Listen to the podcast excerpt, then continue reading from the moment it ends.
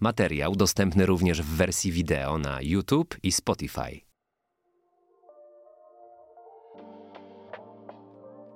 Porozmawiajmy o wypaleniu. Podcast o profilaktyce wypalenia zawodowego pracowników ochrony zdrowia. Organizator projektu MedChart przy wsparciu SWPS Innowacje oraz Earborn Media.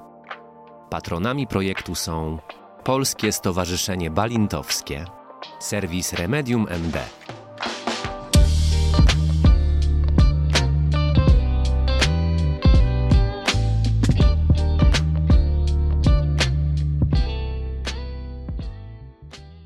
Dzień dobry Państwu, nazywam się Michał Piątek, jestem założycielem firmy MedChart.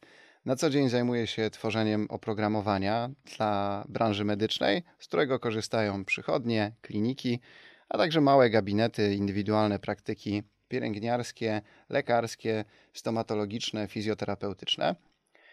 Zaprosiliśmy tu dziś Państwa, żeby porozmawiać o wypaleniu zawodowym. A naszym gościem jest pan profesor Tomasz Grzyb, psycholog, dziekan Uniwersytetu SWPS, y, psychologii, Wydziału Psychologii Uniwersytetu SWPS we Wrocławiu. Dzień, Dzień dobry. dobry. Dzień dobry, witam e, panie Michale, witam także wszystkich państwa. Zanim przejdziemy do naszej rozmowy, chciałem tylko pokrótce wyjaśnić ideę y, naszego spotkania. E, cykl podcastów Porozmawiajmy o wypaleniu jest realizowany w ramach programu profilaktyki wypalenia zawodowego pracowników e, sektora ochrony zdrowia.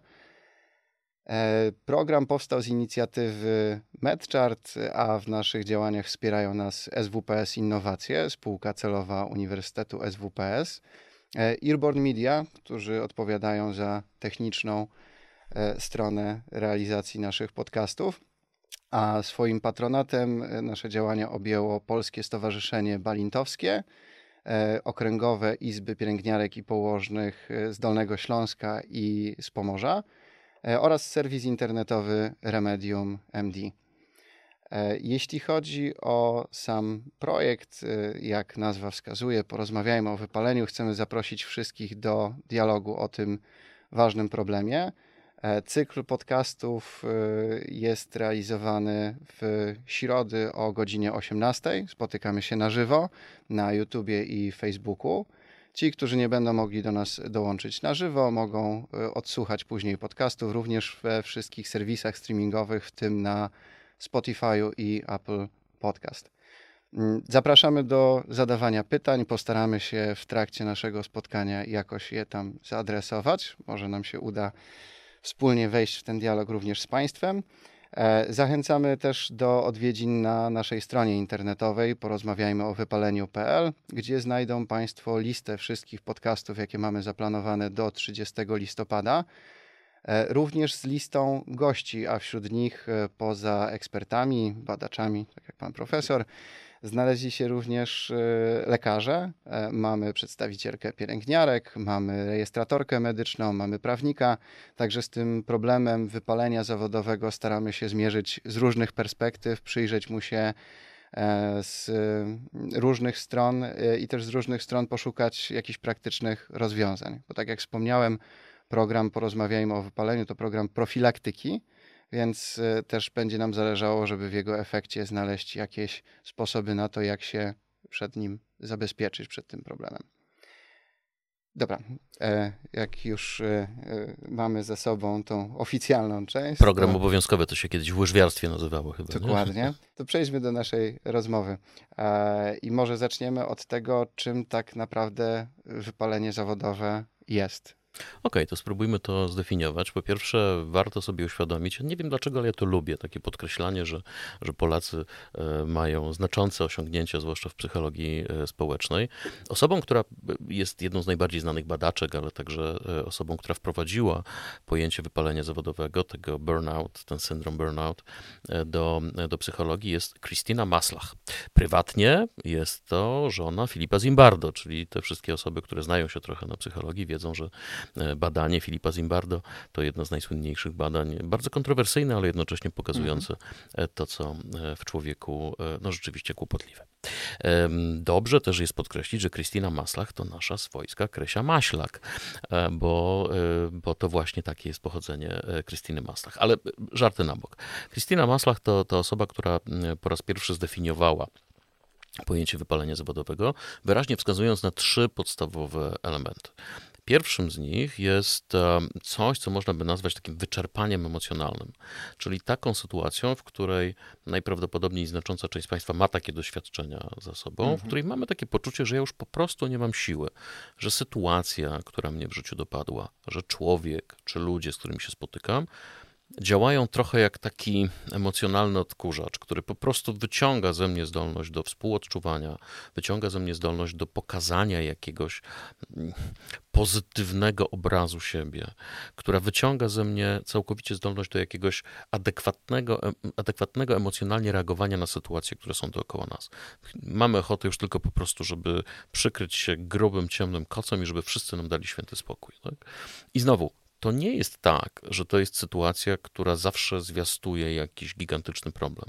To, że coś takiego się nam raz na jakiś czas zdarza, jest moim zdaniem objawem no, właściwego funkcjonowania, nawet do pewnego mhm. stopnia. Mm. Natomiast, tak jak pisał e, Paracelsus, no, wszystko jest lekarstwem i wszystko jest trucizną, zależy to od proporcji.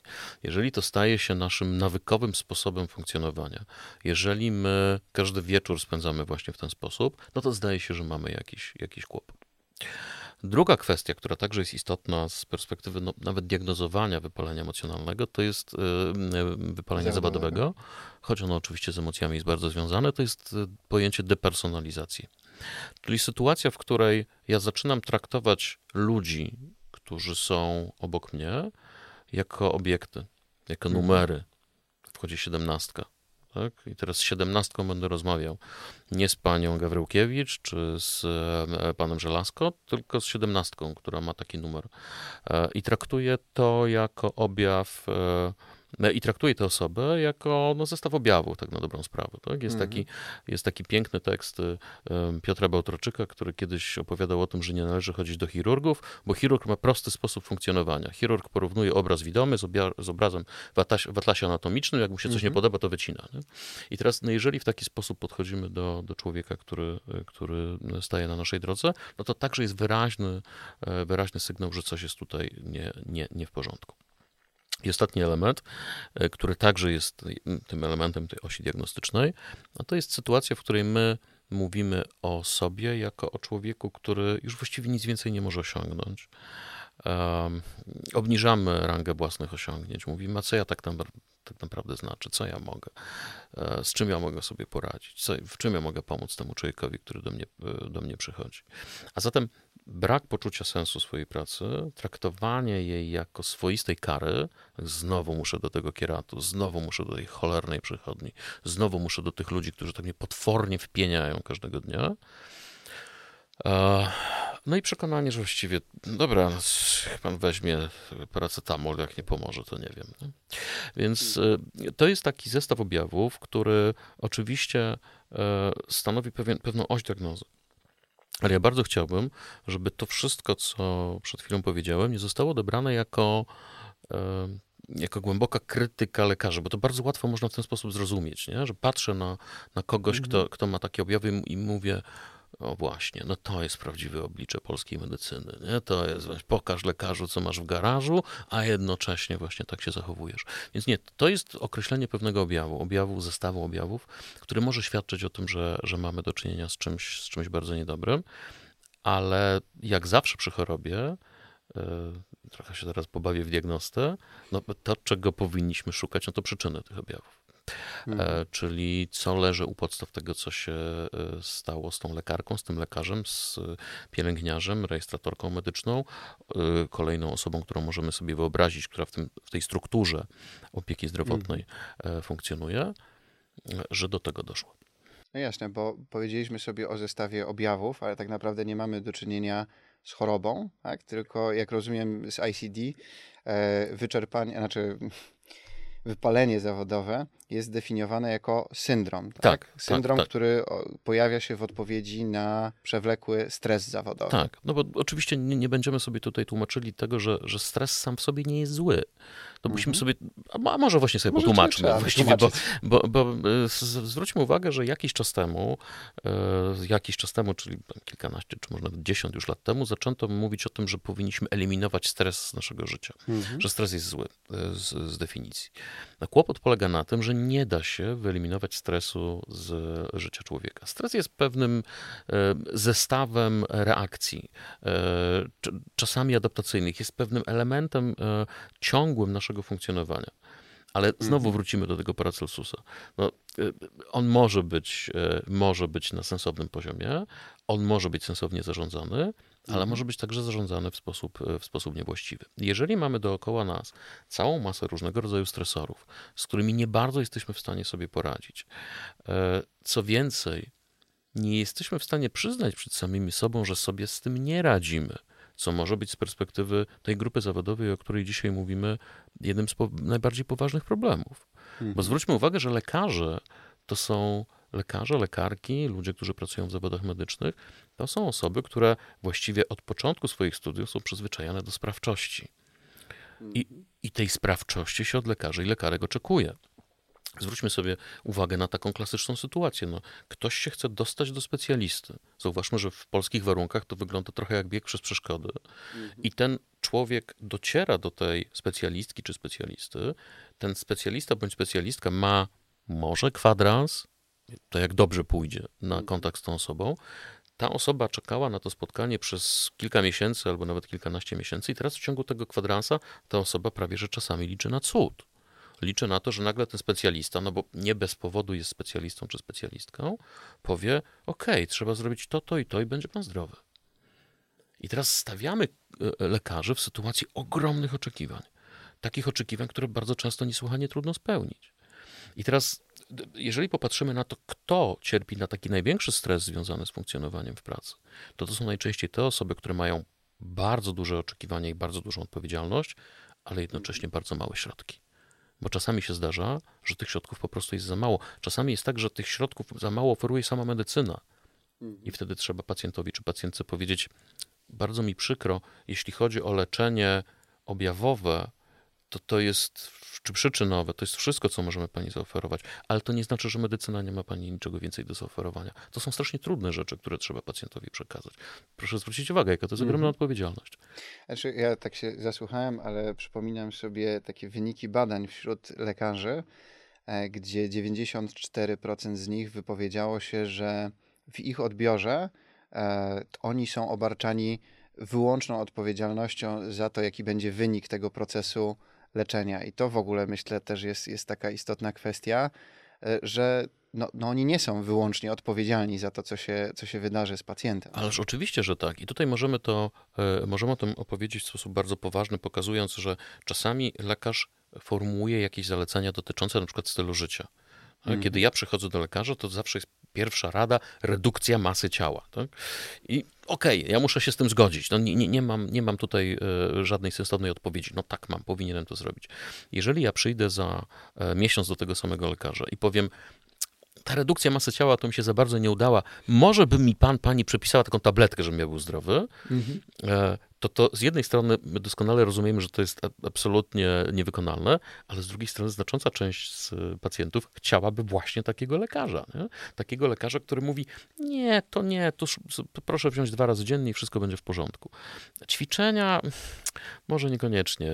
Y, Sposób, zmiana stylu życia może niekoniecznie. A nawet jeżeli ten lekarz byłby cudotwórcą, to i tak byłoby kiepsko. Nie? Jest taki piękny dowcip, bardzo przepraszam, nie chcę u, urazić czyichkolwiek uczuć religijnych zwłaszcza, ale Mesjasz zszedł do Polskiej Służby Zdrowia, przyjechał do e, POZ-u w Sosnowcu, usiadł za, za biurkiem i stwierdził, pomogę tym ludziom. No i jak zawsze rano zebrał się taki e, tłumek małych ludzi, zwłaszcza w poniedziałek, e, ten mały tłumek ludzi, ludzie chcą się zbadać, wchodzi pierwsza pani, właściwie wjeżdża, należy powiedzieć, wjeżdża na wózku, zasiada, no i Mesjasz, jak to Mesjasz mówi, mówię ci wstanie. Pani wstaje i wychodzi. No i nagle ten tłumek patrzy i mówi, jak, jak, jaki ten, jaki ten nowy lekarz? I taki lekarz nawet ciśnienia nie zmierzył. Więc jeżeli zestawimy to, te oczekiwania, bardzo prosiłbym, żebyśmy nie trywializowali tego problemu, ale mhm. oczywiście chciałbym, żebyśmy do niego spojrzeli także z, z, z przymrużeniem oka czasami. Jeżeli te nierealistyczne oczekiwania w stosunku do lekarzy i lekarek skonfrontujemy z ich czasami bardzo niewielkimi możliwościami, i to nie tylko tymi, które daje, um, daje medycyna, ale tymi, które daje system. Mhm. Kiedy lekarz patrzy na y, rzeczy, które może zrobić i mówi, tego nie mogę pani przepisać. To musi do specjalisty, a tego nie, no to jest, to nie, tego nie ma w koszyku. Jest taka terapia, ale ona nie jest refundowana. To zobaczmy, że z, z lekarza czy lekarki robimy jeszcze osobę, która musi podejmować decyzje dotyczące jakichś takich y, y, roszad, szarad i, i, i kombinacji. Nie? Kwestii administracyjno-zarządczych. Tak, tak jest, tak jest. No i trudno się dziwić, że w tej sytuacji część lekarzy zaczyna jakby grać w tę grę. Mhm. Tak? I myślimy, okej, okay, no, to, no, no to tak, no to pacjent staje się także elementem tej gry. Też go gdzieś muszę tutaj ustawić. A jak ja zaczynam ustawiać pacjenta jako obiekt, no to zaczynają się wtedy problemy. Okay. E, jeśli mogę wtrącić, e, po pierwsze dziękuję za wzmiankę e, o Sosnowcu. Tak? Doceniam moje rodzinne miasto. Wiem i stąd wzmiankowałem. Jasne. A nie umniejszałbym oczywiście też roli humoru, tak? bo pamiętam badania dotyczące wypalenia zawodowego i roli, jaką humor odgrywa jako, jako zabezpieczenie przed wypaleniem. Z tego co pamiętam, to najmniej zabezpieczał ten, ten dowcip, który był kosztem pacjenta, bo pewnie z tego Oczywiście, łatwo się tak. osunąć w tą depersonalizację.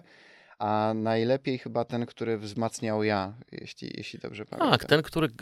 Ja, ja w ogóle mam takie poczucie, że my się za mało śmiejemy, ale za mało mm. się śmiejemy z siebie, tak? Czyli za mało, e, za mało chcemy popatrzeć na siebie w takim krzywym zwierciadle, w takim.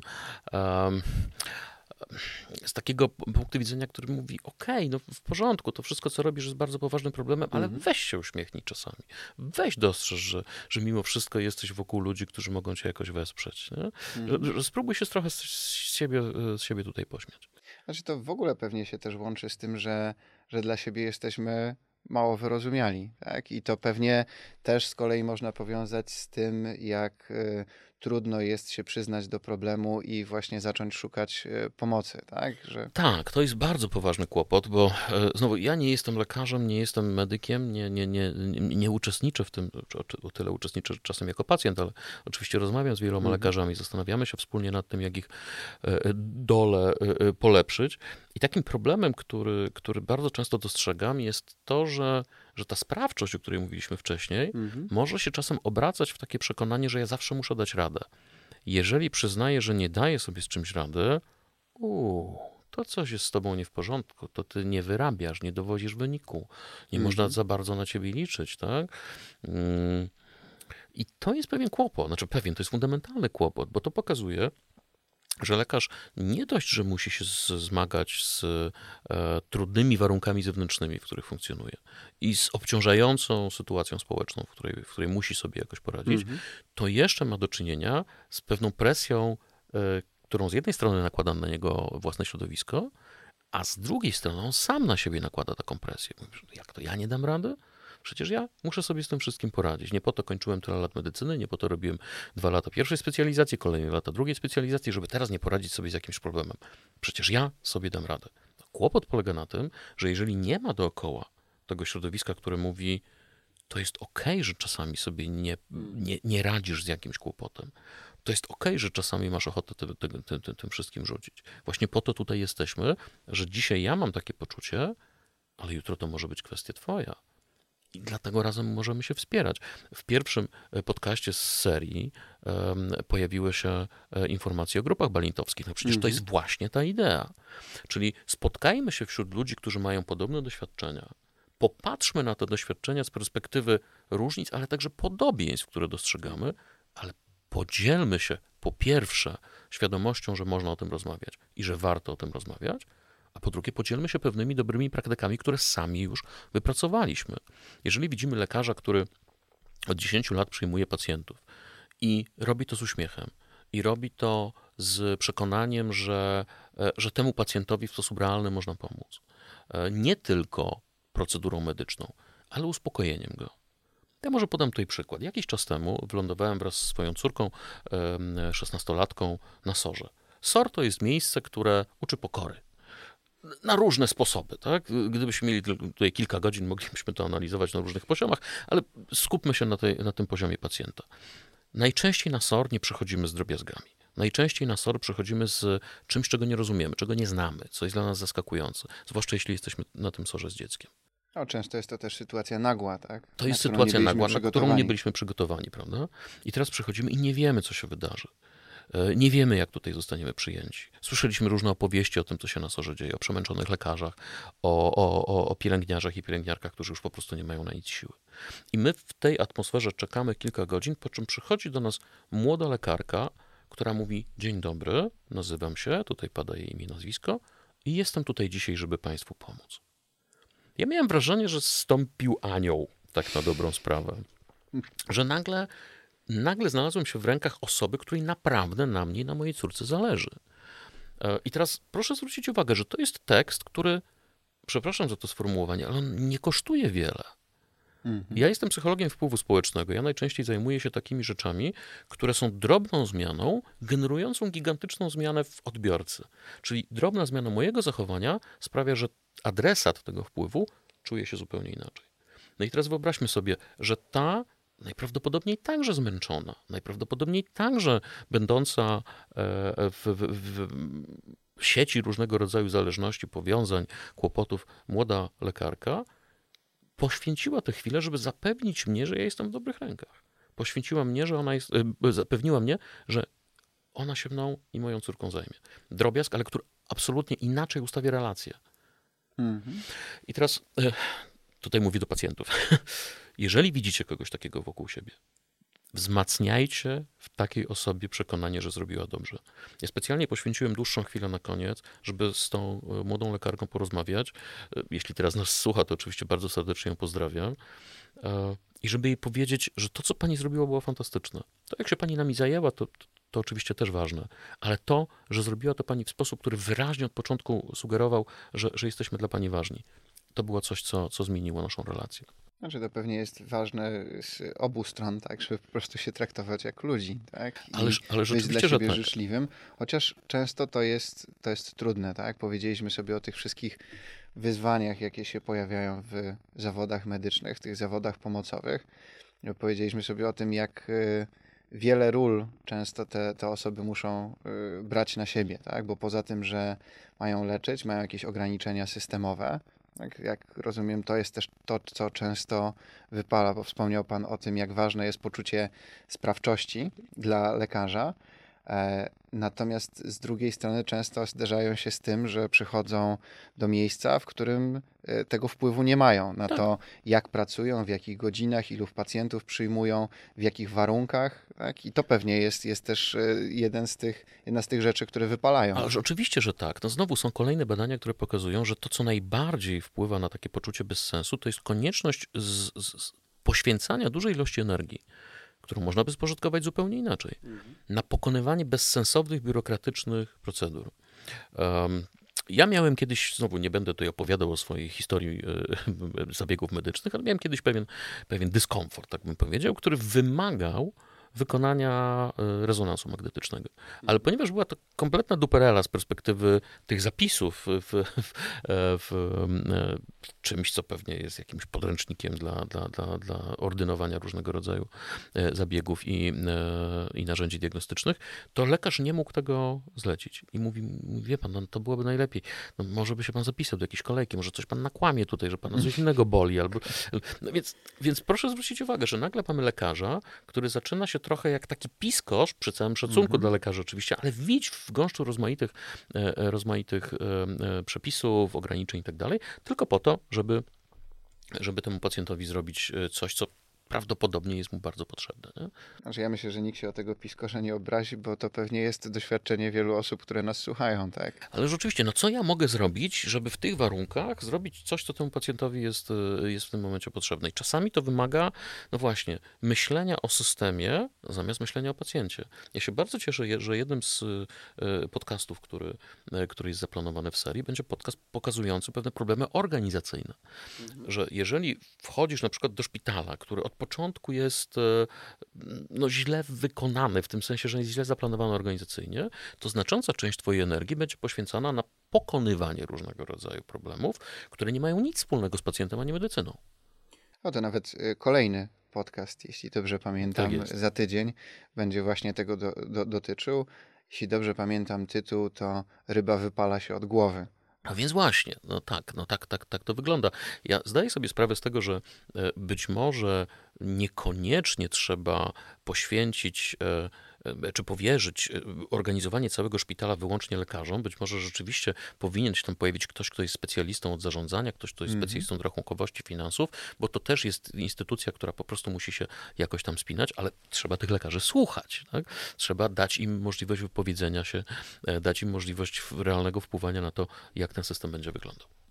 Czy ja przyznam, że jako osoba, która no, też zarządza ludźmi na, na co dzień w branży IT, e, coś, co jest bardzo modne, to mm, turkusowe organizacje. Tak, jest, tak. tak, takie, takie organizacje, które są e, silnie zdemokratyzowane, tak, gdzie mamy płaskie struktury, gdzie dajemy pracownikom możliwość e, włączenia się też w ten proces decyzyjny.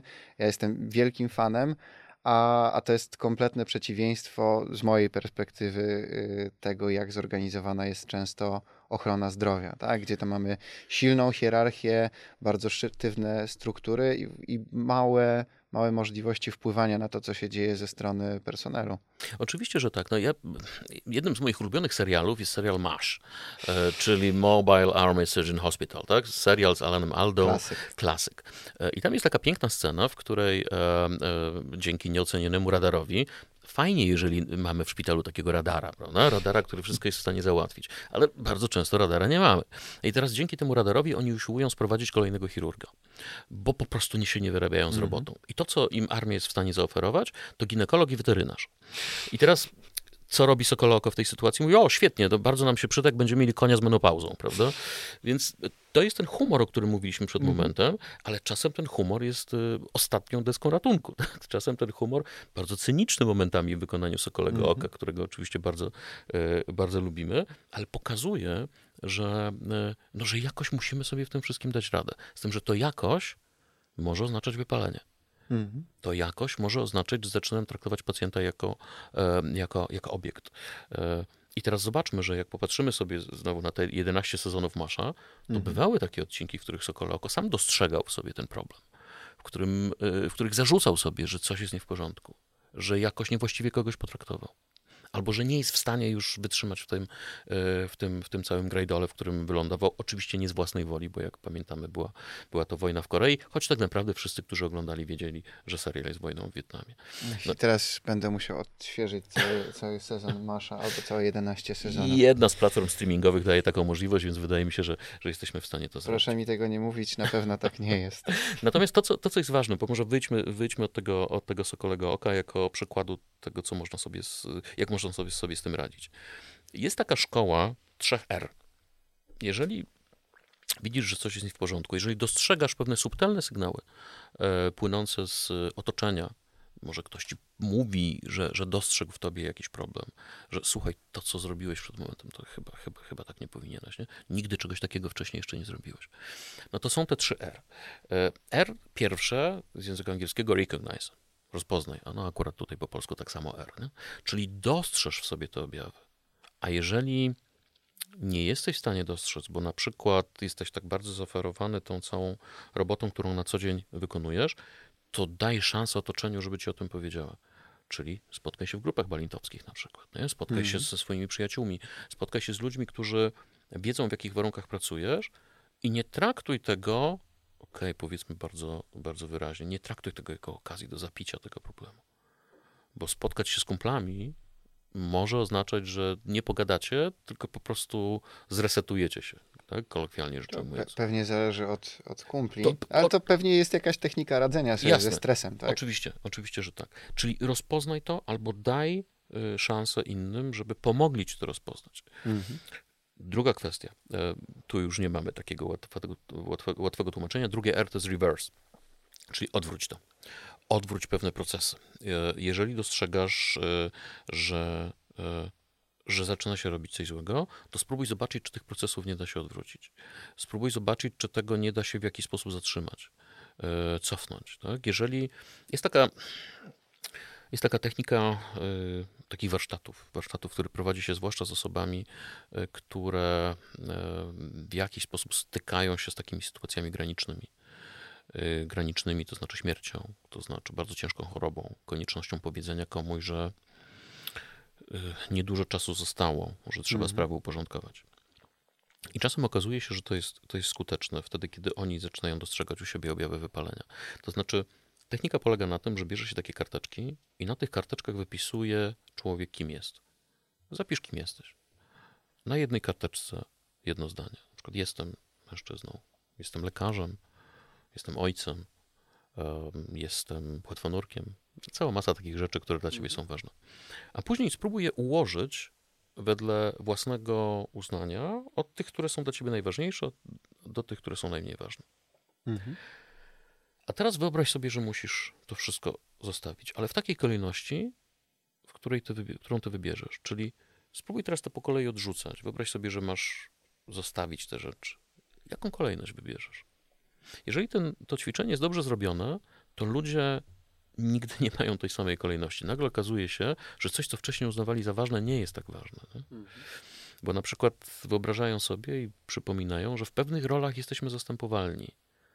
Pomimo tego, że jesteśmy fantastycznymi dermatolożkami, cudownymi chirurgami, wspaniałymi anestezjolożkami, to tutaj mimo wszystko jesteśmy w stanie być zastąpieni, ale, ale nie możemy być zastąpieni jako rodzice. Nie? nie jesteśmy w stanie znaleźć zastępstwa za bycie ojcem albo za bycie opiekunem dla kogoś, kto, kto ma tylko nas. Więc to są, to są rzeczy, które czasami przywracają właściwe perspektywy, i niektóre z tych e, procesów, o których mówiłem wcześniej, mogą być w ten sposób zatrzymane albo, albo odwrócone. Znaczy, ja przyznam, że ja mam takie doświadczenie po tym, jak, jak urodził się mój pierwszy, a potem drugi syn, tak? To, to mi właśnie ustawiło perspektywę i przyznam szczerze, że dla mnie to jest takie i doskonały sposób na to, żeby się zabezpieczyć przed takimi codziennymi stresami. Słuchajmy naszych dzieci, bo one są prorokami. E, opowiem krótką historię, która może być śmieszna, ale, ale ona mi coś ważnego uświadomiła. E, ci z Państwa, którzy dobrze widzą moje okulary, mogą dostrzec, że one mają taki fioletowy, fioletową poświatę, coś, coś w tym rodzaju, taki odblask jakby fioletowy. Kiedy ja kupiłem te okulary po raz pierwszy, yy, zostałem namówiony na jakieś takie cudowne powłoki, które miały sprawić, może, że świat będzie lepszy, nie wiem, w każdym razie dałem się namówić. Założyłem te okulary i zauważyłem w lustrze, że one mają taki właśnie fioletowy odblask. I powiedziałem wtedy do mojej córki, słuchaj, to jest coś dziwnego, mam jakiś taki fioletowy odblask, chciałbym bardzo się tego pozbyć i tak dalej. I ona tak popatrzyła na niego i na mnie i mówi, no ale przecież ty tego nie widzisz. Jak ci to ma przeszkadzać? I nagle okazało się, że, że ona zwróciła mi uwagę na to, ale co to ma za znaczenie? Tak? No przecież mm -hmm. nawet, nawet ty tego nie obserwujesz, tylko wtedy, kiedy patrzysz w lustro, powiedzmy, że robisz to raz czy dwa razy dziennie, co pewnie trochę widać. No ale w każdym razie, e, w każdym razie to są rzeczy, o których także powinniśmy pamiętać, że, że, że nie możemy sobie pozwalać na, na tracenie tego czasu. Dlaczego? I tutaj przechodzimy do trzeciego, do trzeciego R.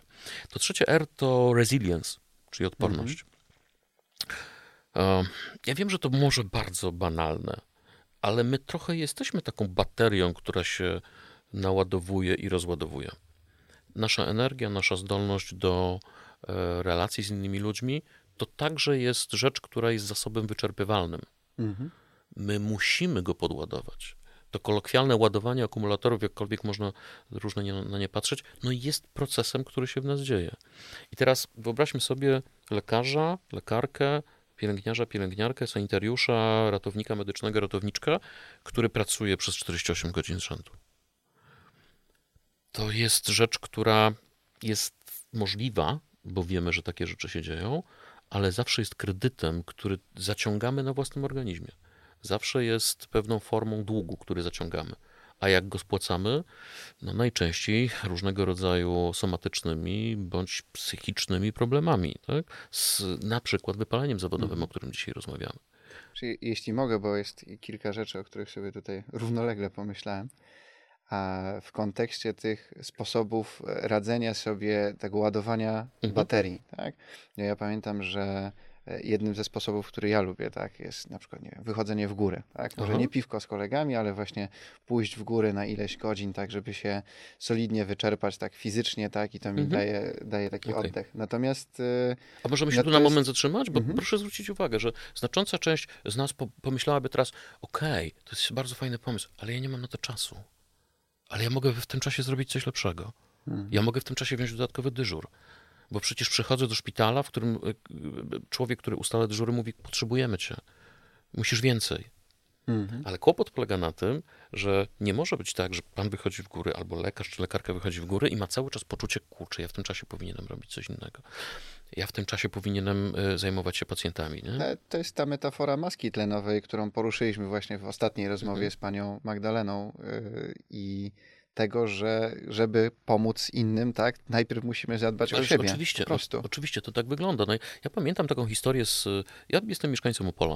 E, W 97 roku e, południe Polski było nawiedzone przez powódź. E, Część z naszych słuchaczy pewnie to jeszcze pamięta. Gigantyczna powódź, powódź tysiąclecia i tak dalej, i tak dalej.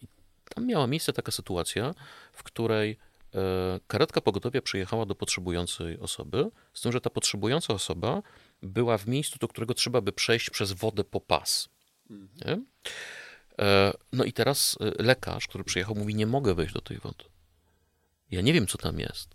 Jeżeli ja się tam e, e, utopię albo prąd mnie porwie, e, to ja nie pomogę kolejnym pacjentom, którzy Mhm. także czekają na, na moją pomoc.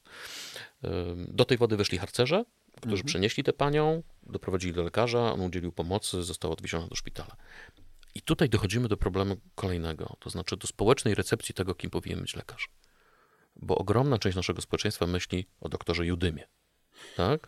który powinien w tej sytuacji wpław ruszyć do, e, do tej osoby i udzielić jej pomocy bez żadnego oglądania się na własne potrzeby, na własną higienę e, psychiczną także, e, tylko po prostu musi być tym, który się zawsze poświęca. Tylko, że paradoksalnie on właśnie myślał o innych, tak? Myślał o innych osobach, którym miałby pomóc później, tak? Oczywiście, że tak, tylko że to jest inny Mhm. sposób rozum, rozumienia tego samego dobra. E, e, Z tym właśnie mieliśmy do czynienia w, w pandemii COVID-19, w, przynajmniej na początku, kiedy Mhm. e, no, my byliśmy opóźnieni o dwa tygodnie w stosunku do tego, co się działo w Niemczech. Niemcy były opóźnione o dwa tygodnie w stosunku do tego, co się działo w Hiszpanii i we Włoszech. I już wtedy było wiadomo, że to, co musimy robić, to chronić przede wszystkim lekarzy. Chronić ludzi, którzy będą pracowali w systemie ochrony zdrowia. Bądź w czymś, co chyba też to powinniśmy powiedzieć, w służbie ochrony zdrowia, prawda? E, I to jest, ja świadomie mówię o tym właśnie teraz, żebyśmy zobaczyli, na jak, jakie kalki społeczne nakładamy na zawód lekarza. E, że, że to jest służba, że ty e, musisz za wszelką cenę zawsze się poświęcać i tak dalej, i tak dalej. I oczywiście znowu e, są takie sytuacje, w których należy o tym pamiętać. No, mój wuj, lekarz, mawiał, że profesor jeszcze przedwojenny zawsze go uczył jako młodego chirurga, mówi, panie Kulego, bo tak z Wilna pochodził, panie Kulego, do pacjenta z kolką nerkowo jedziemy w gacjach, bo nie ma czasu ubierać spodni. Czyli cierpiący pacjent jest kimś, do którego musimy, do, którego, o którym musimy przede wszystkim pomyśleć. Ale jednocześnie, jeżeli ty się poświęcisz dla tego pacjenta w stopniu, który uniemożliwi ci pomoc drugiemu pacjentowi, no to ty tak naprawdę zaszkodzisz. A primum non nocere, jeśli dobrze pamiętam tę maksymę. Więc musisz dbać o siebie, musisz dbać o higienę. Jak? Znowu, no nie ma jednego, jednego klucza. Ja może znowu posłużę się czymś, co zostało wypracowane. Jestem przekonany, że powinniśmy się uczyć od tych, którzy, y, którzy zęby zjedli na tym, że, y, żeby dobrze sobie w tym poradzić. Benedyktyni, y, reguła benedyktyńska mówi tak, omne trinum perfectum, wszystko, co jest potrójne, jest doskonałe, a zatem twój dzień powinien składać się z trzech równych bloków. 8 godzin na pracę, 8 godzin na modlitwę, 8 godzin na sen. Jeśli chodzi o sen, to to jest rzecz, która wydaje się nam wszystkim oczywista, ale znowu, y, naprawdę śpimy to 8 godzin, nie? dbamy o to, żeby to, ta higiena snu była zachowana. No, pewnie ci lekarze, którzy mają nocne dyżury, teraz mogą powiedzieć, no tak, spróbuj w No, systemie zmianowym, ale, ale wiadomo. Druga sprawa, 8 godzin pracy, no i czy trzeba się 8 godzin modlić? Pod tą modlitwę ja podłożyłbym coś, co jest ważne z perspektywy Twojego rozwoju. To mogą być góry, o których Pan wspominał. To może być hobby, które uprawiasz. To może być e, coś, co robisz dla siebie. Coś, co robisz dla, własnego komfortu. Tego komfortu psychicznego, który stanie się dla ciebie budowaniem tego buforu, buforu odporności, o którym mówiliśmy przed momentem, jako tym, jako, jako tym trzecim R. Nie? Czyli mhm. mamy recognize, reverse, resilience. Tak? Spróbuj zbudować tę odporność i daj sobie też prawo do tego, żeby tę odporność budować, żeby mhm. jeśli ktoś ci powie, ach, ty byłeś w górach, a myśmy się tutaj męczyli na dyżurze, żeby powiedzieć, no ja właśnie byłem w górach, po to, żeby mieć w sobie siłę, żeby cię zwolnić z tego dyżuru, po to, żebyś ty teraz poszedł w góry, a nie szedł na drugi dyżur do, do innej placówki. Jasne.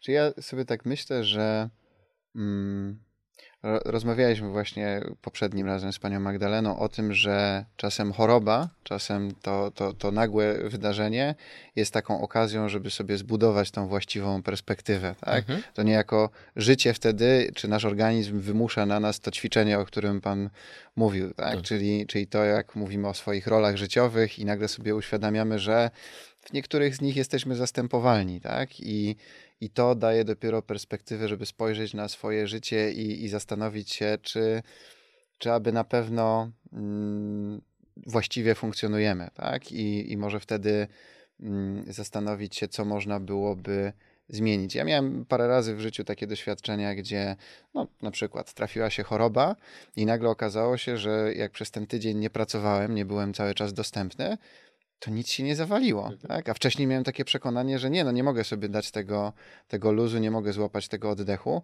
I stąd później stwierdziłem, okej, okay, idę sobie w te góry, na przykład, poświęcam na to cały dzień, ładuję sobie baterię i dzięki temu mogę, mogę funkcjonować. I wiem, że jeśli poświęcę ten dzień, to świat się nie zawali, naprawdę. Absolutnie nie.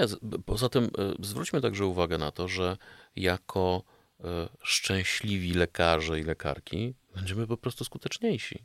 No to, to jest truizm, że, e, że to leczenie pacjenta to jest leczenie holistyczne, to jest także leczenie pewną atmosferą, to jest także leczenie e, przekonaniem, uśmiechem, e, takim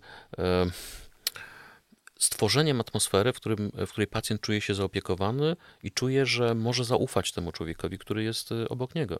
Ja kiedyś naprawdę dużo czasu spędziłem na różnego rodzaju forach internetowych, na których się ocenia pacjentów. To jest w ogóle osobna kategoria, o której pewnie warto pogadać, bo to jest rzecz. nie pacjentów, lekarzy oczywiście, przepraszam, na której się ocenia lekarzy i lekarki. Bo zwróćmy uwagę, że E, oprócz pewnego problemu, którym jest doktor Google, nie? Czyli, mhm. czyli przychodzę do lekarza z taką diagnozą i, i wedle, wedle Google'a to to jest to, a, a pan by może potwierdził, nie? Al, albo nie. E, nie, Albo... wy, wypisz pan receptę, wy... tak? Ja tak. już wiem, co mi jest potrzebne. Tak, bo wedle mnie to już mam tego rodzaju objawy. Um,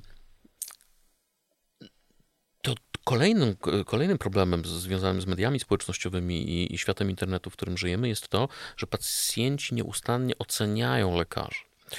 I teraz oceniają lekarzy bardzo często na podstawie różnych kwestii. Chcieliśmy się dowiedzieć, e, e, co jest takim głównym elementem decydującym o tym, jak się, jak się tego lekarza ocenia. No i najpierw spróbowaliśmy się zanurzyć w e, obszary, znany lekarz, oceń lekarza i tak dalej, i tak dalej.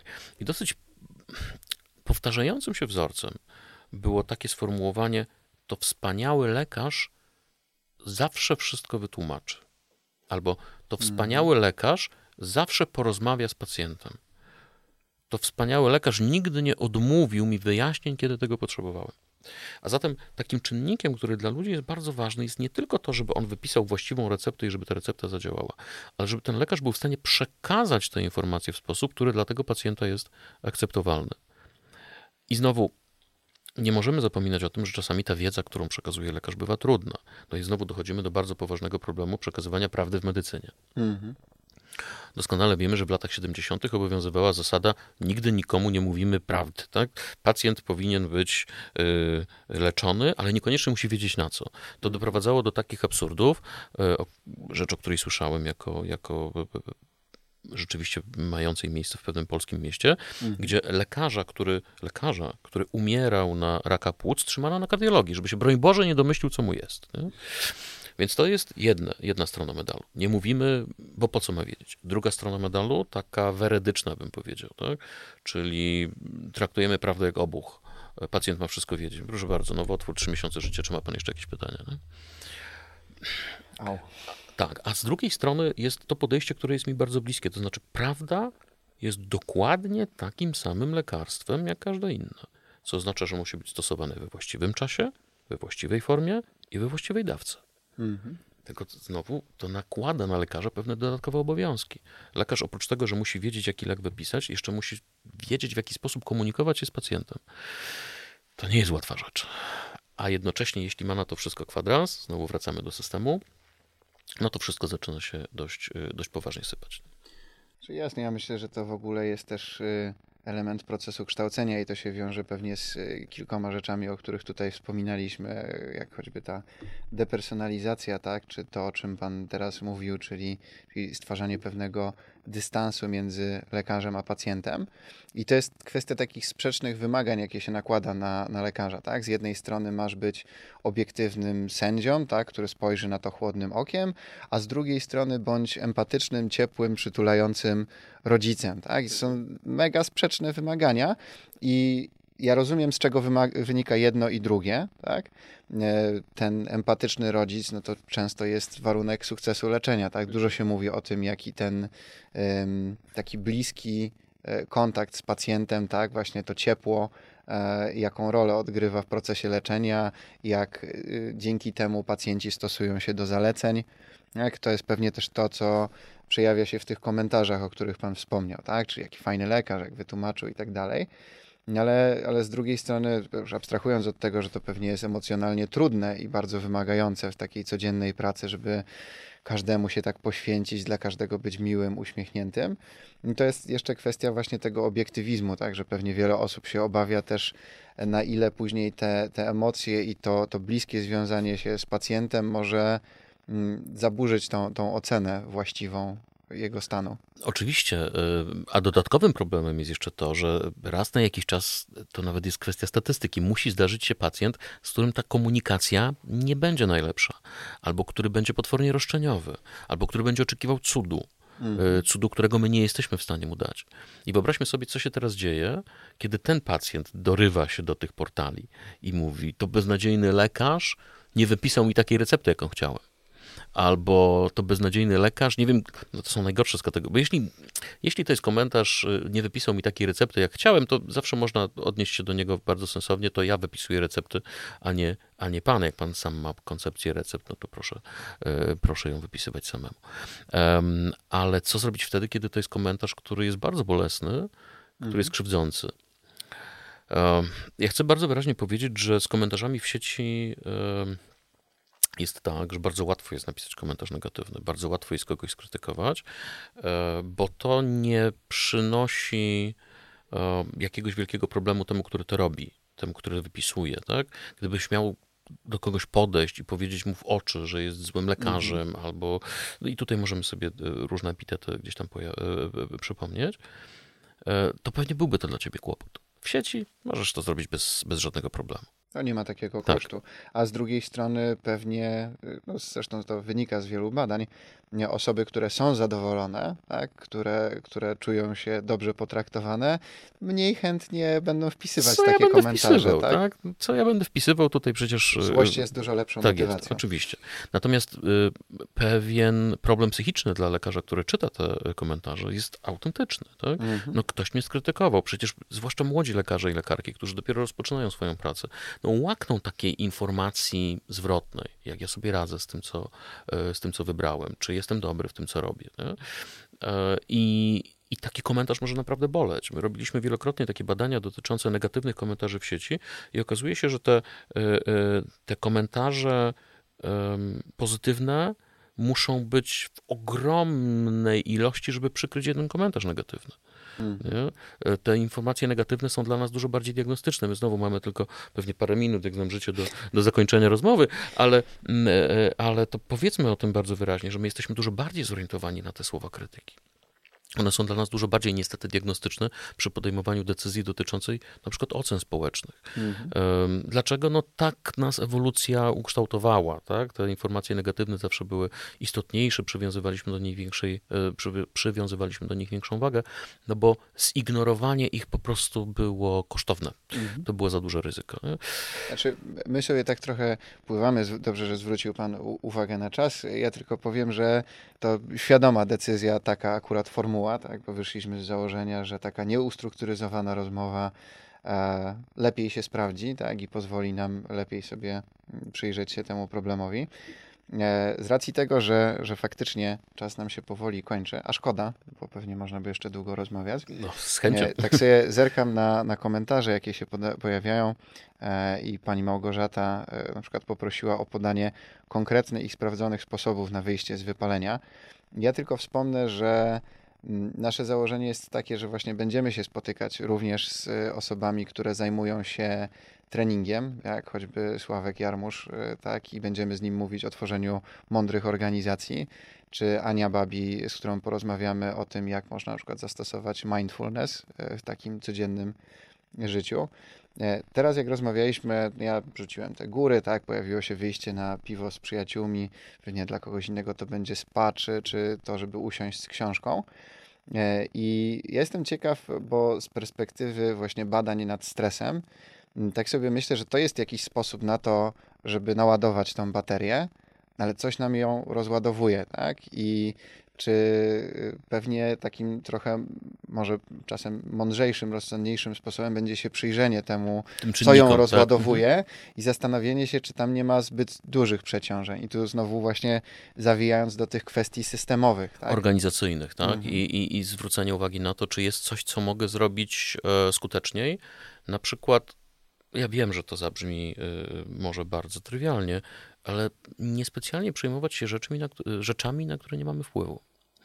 To jest jeden z wielkich problemów, który mamy, że my, y, znowu lekarze i lekarki, osoby bardzo często niesłychanie sprawcze, chciałyby się zająć i chcieliby się zająć wszystkim i wszystko być w stanie rozwiązać, każdy problem być w stanie w jakiś sposób załatwić.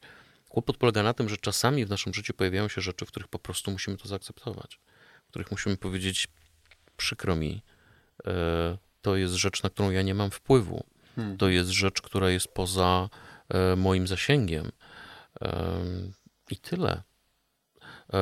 Jest taki film Most Szpiegów. No, strasznie dużo się dzisiaj odwołujemy, czy to do filmów, czy do innych elementów popkultury. Ja jestem zaprzysięgłym kinomaniakiem, więc mnie w to graj. W Moście Szpiegów jest taka sytuacja, e, to dla tych z Państwa, którzy nie, nie oglądali, że mamy do czynienia z prawnikiem i człowiekiem oskarżonym o szpiegostwo na rzecz Związku Radzieckiego. Chyba słusznie, ale to już jakby inna, inna kwestia. I kiedy Tom Hanks, który gra prawnika, pyta e, tegoż właśnie człowieka, który jest oskarżony o, o szpiegostwo, czy się martwi, e, czy się boi, to on bardzo często odpowiada, a czy to pomoże? No nie. No to nie. No to nie. Ja wiem, że to wymaga jakiegoś treningu wewnętrznego, ale mhm. także przyznania sobie prawa do tego, że, że pewne rzeczy są poza moim zasięgiem. Czy ja mogę na to wpłynąć?